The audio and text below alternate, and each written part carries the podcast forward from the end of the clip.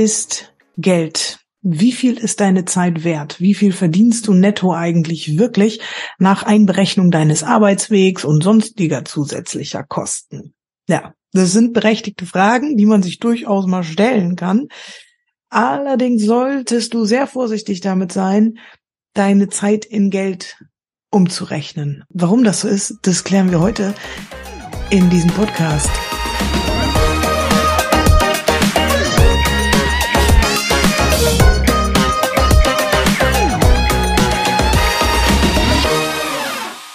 Herzlich willkommen zu Diagnose Finanzmuffel. Ich grüße euch, ihr Buttercremetörtchen. Ich ähm, hoffe, ihr habt eine gute Zeit gehabt. Ich habe ein bisschen ge, ähm, geschwänzt. Ich habe meinen eigenen Podcast geschwänzt aus Gründen. Ich bin jetzt aber wieder da und wir sprechen über Geld. Und heute sprechen wir über Zeit und Geld. Der Satz Zeit ist Geld, der fällt öfter mal und ich glaube vor allem von Leuten, die entweder an der Börse investieren oder die nach Stunden bezahlt werden oder äh, die sich ihren Stundenlohn mal ausgerechnet haben. Dass das ein Problem sein kann, wenn wir in diesen Einheiten Zeit gleich Geld denken, haben Glücksforscher herausgefunden. Sobald der Faktor Geld Einfluss auf unsere Zeit bekommt, sind wir nämlich gestresster und weniger zufrieden. Rechne dir deine Stunden nicht in Geld um, weil du dadurch Gefahr läufst, weniger zufrieden zu sein. So, warum ist das so? Ich meine, es ist ja legitim, sich beispielsweise mal den eigenen bereinigten Nettolohn auszurechnen. Was ist das? Wie geht das? Der bereinigte Nettolohn ist das, was übrig bleibt, wenn du mal wirklich konkret ausrechnest, wie viele Stunden du arbeitest, wie lang dein Arbeitsweg ist, was du für sonstige Kosten hast, die du ohne deine Arbeitsstelle nicht hättest. Machen wir mal ein kurzes Beispiel. Ähm, nehmen wir an, du verdienst 2400 netto im Monat plus Urlaubs- und Weihnachtsgeld. Sagen wir mal, du kommst im Jahr auf 31.500 Euro netto. Du arbeitest im Schnitt 39 Stunden pro Woche, verteilt auf fünf Tage. Im Jahr arbeitest du circa 210 Tage. Das sind 42 Arbeitswochen pro Jahr. Du arbeitest also 42 Wochen mal 39 Stunden sind 1638 Stunden insgesamt. Das ist eine Menge, ne? Da kommt einiges zusammen. So, gut. Wenn wir jetzt deine Gesamtnetto, deine 31.500 Euro durch diese 1638 Stunden teilen, kommen wir auf einen Nettolohn von gut 19,20 Euro pro Stunde. So, hier ist das Ding. Du hast aber wahrscheinlich insgesamt, sagen wir mal, 60 Minuten Fahrzeit. Ne, nehmen wir mal pauschal halbe Stunde hin, halbe Stunde zurück. Ziehen wir einen Tag Homeoffice auch durchaus mal ab, kommen also allein an Fahrzeit nochmal 168 Stunden drauf. Und dann zahlst du entweder ein ÖPNV-Ticket noch, das du vielleicht nicht bräuchtest, wenn du nicht dort arbeiten würdest. Eventuell hast du aber auch ähm, Kosten für ein Auto, für Sprit und so weiter. Sagen wir mal, Mobilität für die Arbeit kostet dich 600 Euro im Jahr oder 660 Euro im Jahr. So, dann gehst du ja auch noch mit Kollegen essen. Das würdest du nicht machen, wenn du nicht da arbeiten würdest. Also Socializing ist ja schon wichtig. Ich sage ja, ich, um Gottes Willen, ich möchte nicht sagen, dass das falsch ist. Ne? Ganz im Gegenteil. Socializing kostet halt manchmal Geld und das ist auch gut so und es ist okay, mit den Kollegen essen zu gehen. B bitte versteh mich hier nicht falsch. Wir rechnen dann nur einfach mal so aus Spaß mal pauschal so durch, ja. Ähm, nehmen wir also an, du gibst allein, dass du eben manchmal essen gehst mit Kollegen, ähm, 600 Euro mehr aus im Jahr. So. Und das ist ja noch alles nett gerechnet, ne? Also viele haben ja noch viel mehr Spritkosten. Es könnte sein, dass man noch sich Klamotten irgendwie privat kaufen muss. Ne? Also wenn man irgendwie in, im Bankwesen arbeitet oder so, da muss man sich ja durchaus auch mal einen Anzug kaufen, ne? gucken, dass man genug Hemden hat. Du hast Kosten für die Reinigung, für Hemden und so weiter. Also da kann schon wesentlich mehr zusammenkommen. Bleiben wir aber mal hier bei diesem Beispiel. Also, wir haben also 31.500 Euro netto. Gehen schon mal 660 Euro Mobilitätskosten von ab und 600 Euro für Essen gehen, ja. Also, wie gesagt, nett gerechnet. Bleiben 30.240 Euro übrig. Und die teilen wir jetzt durch die Stunden, die du arbeitest, plus äh, die Stunden, die du für deinen Fahrtweg aufwendest.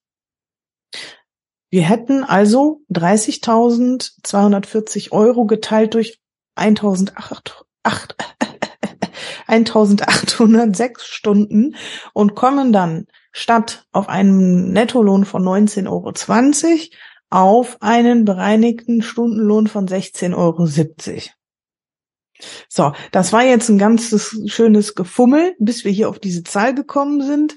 Und ist natürlich blöd, wenn da nachher ein ähm, niedrigerer Wert rauskommt. Es ist aber sehr wahrscheinlich, dass es das tut. So, macht das jetzt Sinn, sich das auszurechnen? Also, weiß ich nicht. Das einerseits kann dir das natürlich helfen, weil es dir klar machen kann, in was für einem Hamsterrad du möglicherweise steckst ähm, letztendlich bestimmt die Arbeit dein Leben ja sehr viel mehr als nur die Stunden im Büro und es kostet dich auch mehr, als du denkst. So könntest du dich halt fragen, ob es dir das wert ist. Vor allem, wenn du einen Job machst, auf den du eigentlich gar keinen Bock hast. Ne? Äh, dann allerdings würde ich diese Rechnung, diese Berechnung des bereinigten Nettolohns einfach nur frustrieren.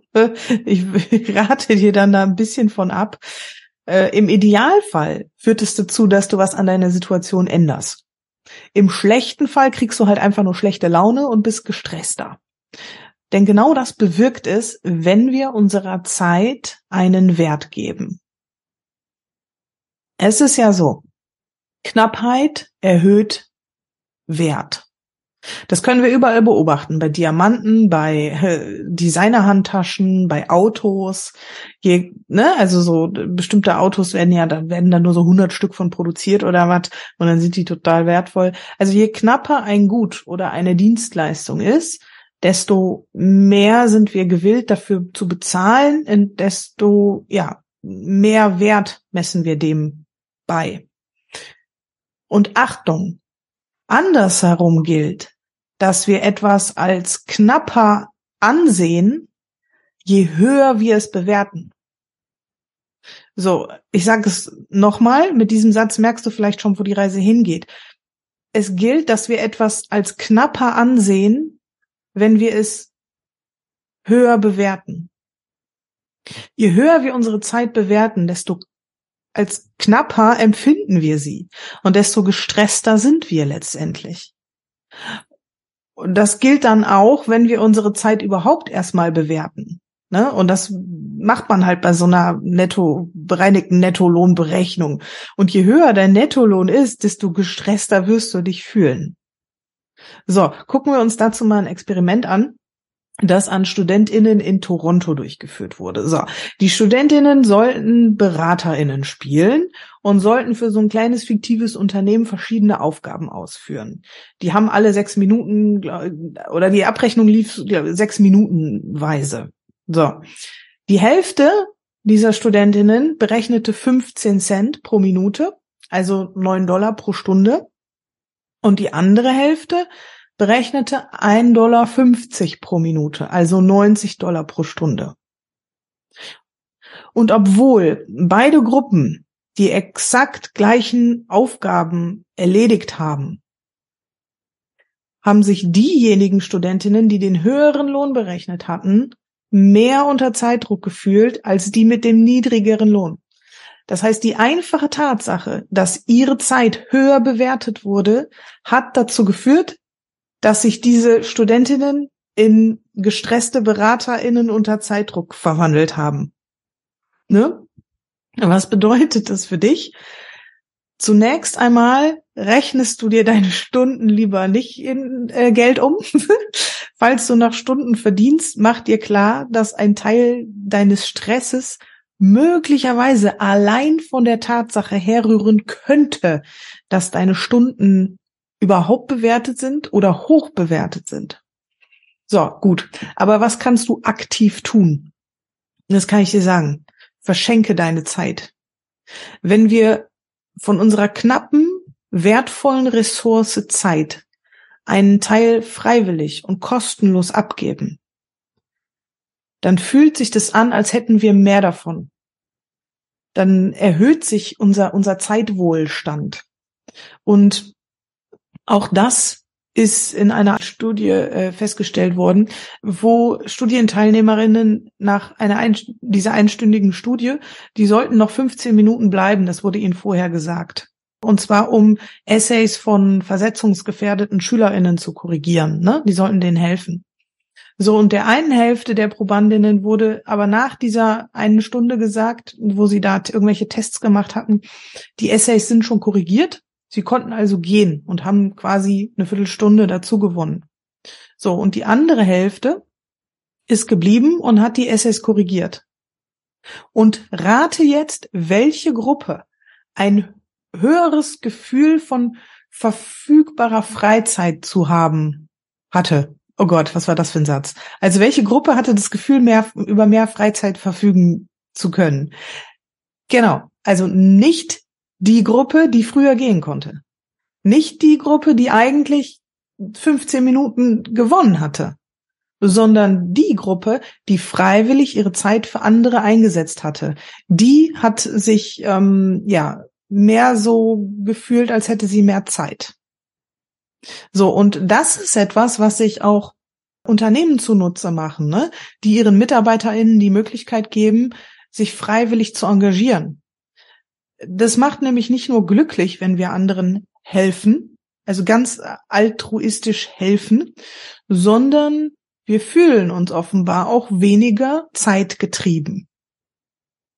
So. Und das ist der Grund, warum du dir deinen bereinigten Nettolohn nicht ausrechnen solltest.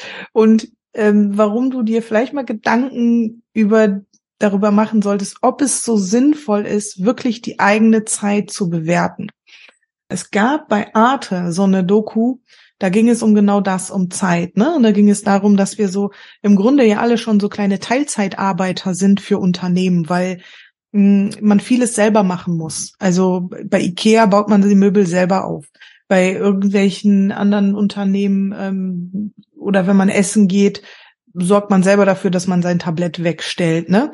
Also man, man arbeitet quasi mit an dem, was man bekommt. Und ja, und da ging es auch darum, naja, wie bewerte ich denn meine Zeit? Wie viel ist meine Zeit denn wert? Und ich glaube, es ist gar nicht so sinnvoll, das zu tun und zu sagen, oh ja, meine Zeit ist mir 30 Euro wert äh, pro Stunde oder 60 Euro oder was auch immer. Ähm, sondern vielleicht ist es ganz gut, von dieser Idee etwas abzulassen. Ja, ähm, wenn dir diese Folge gefallen hat, dann lass es mich wissen. Ich nehme gerne fünf Sterne, eine fünf Sterne Bewertung oder schick mir einfach eine Mail an hallo@finanzwisserin.de. Wenn du übrigens mal ein paar Grundlagen über Altersvorsorge lernen willst, sieh dir gerne mein 50-minütiges Webinar an, das ich für dich aufgenommen habe. Den Link findest du in der Beschreibung. Ich bin raus. Peace.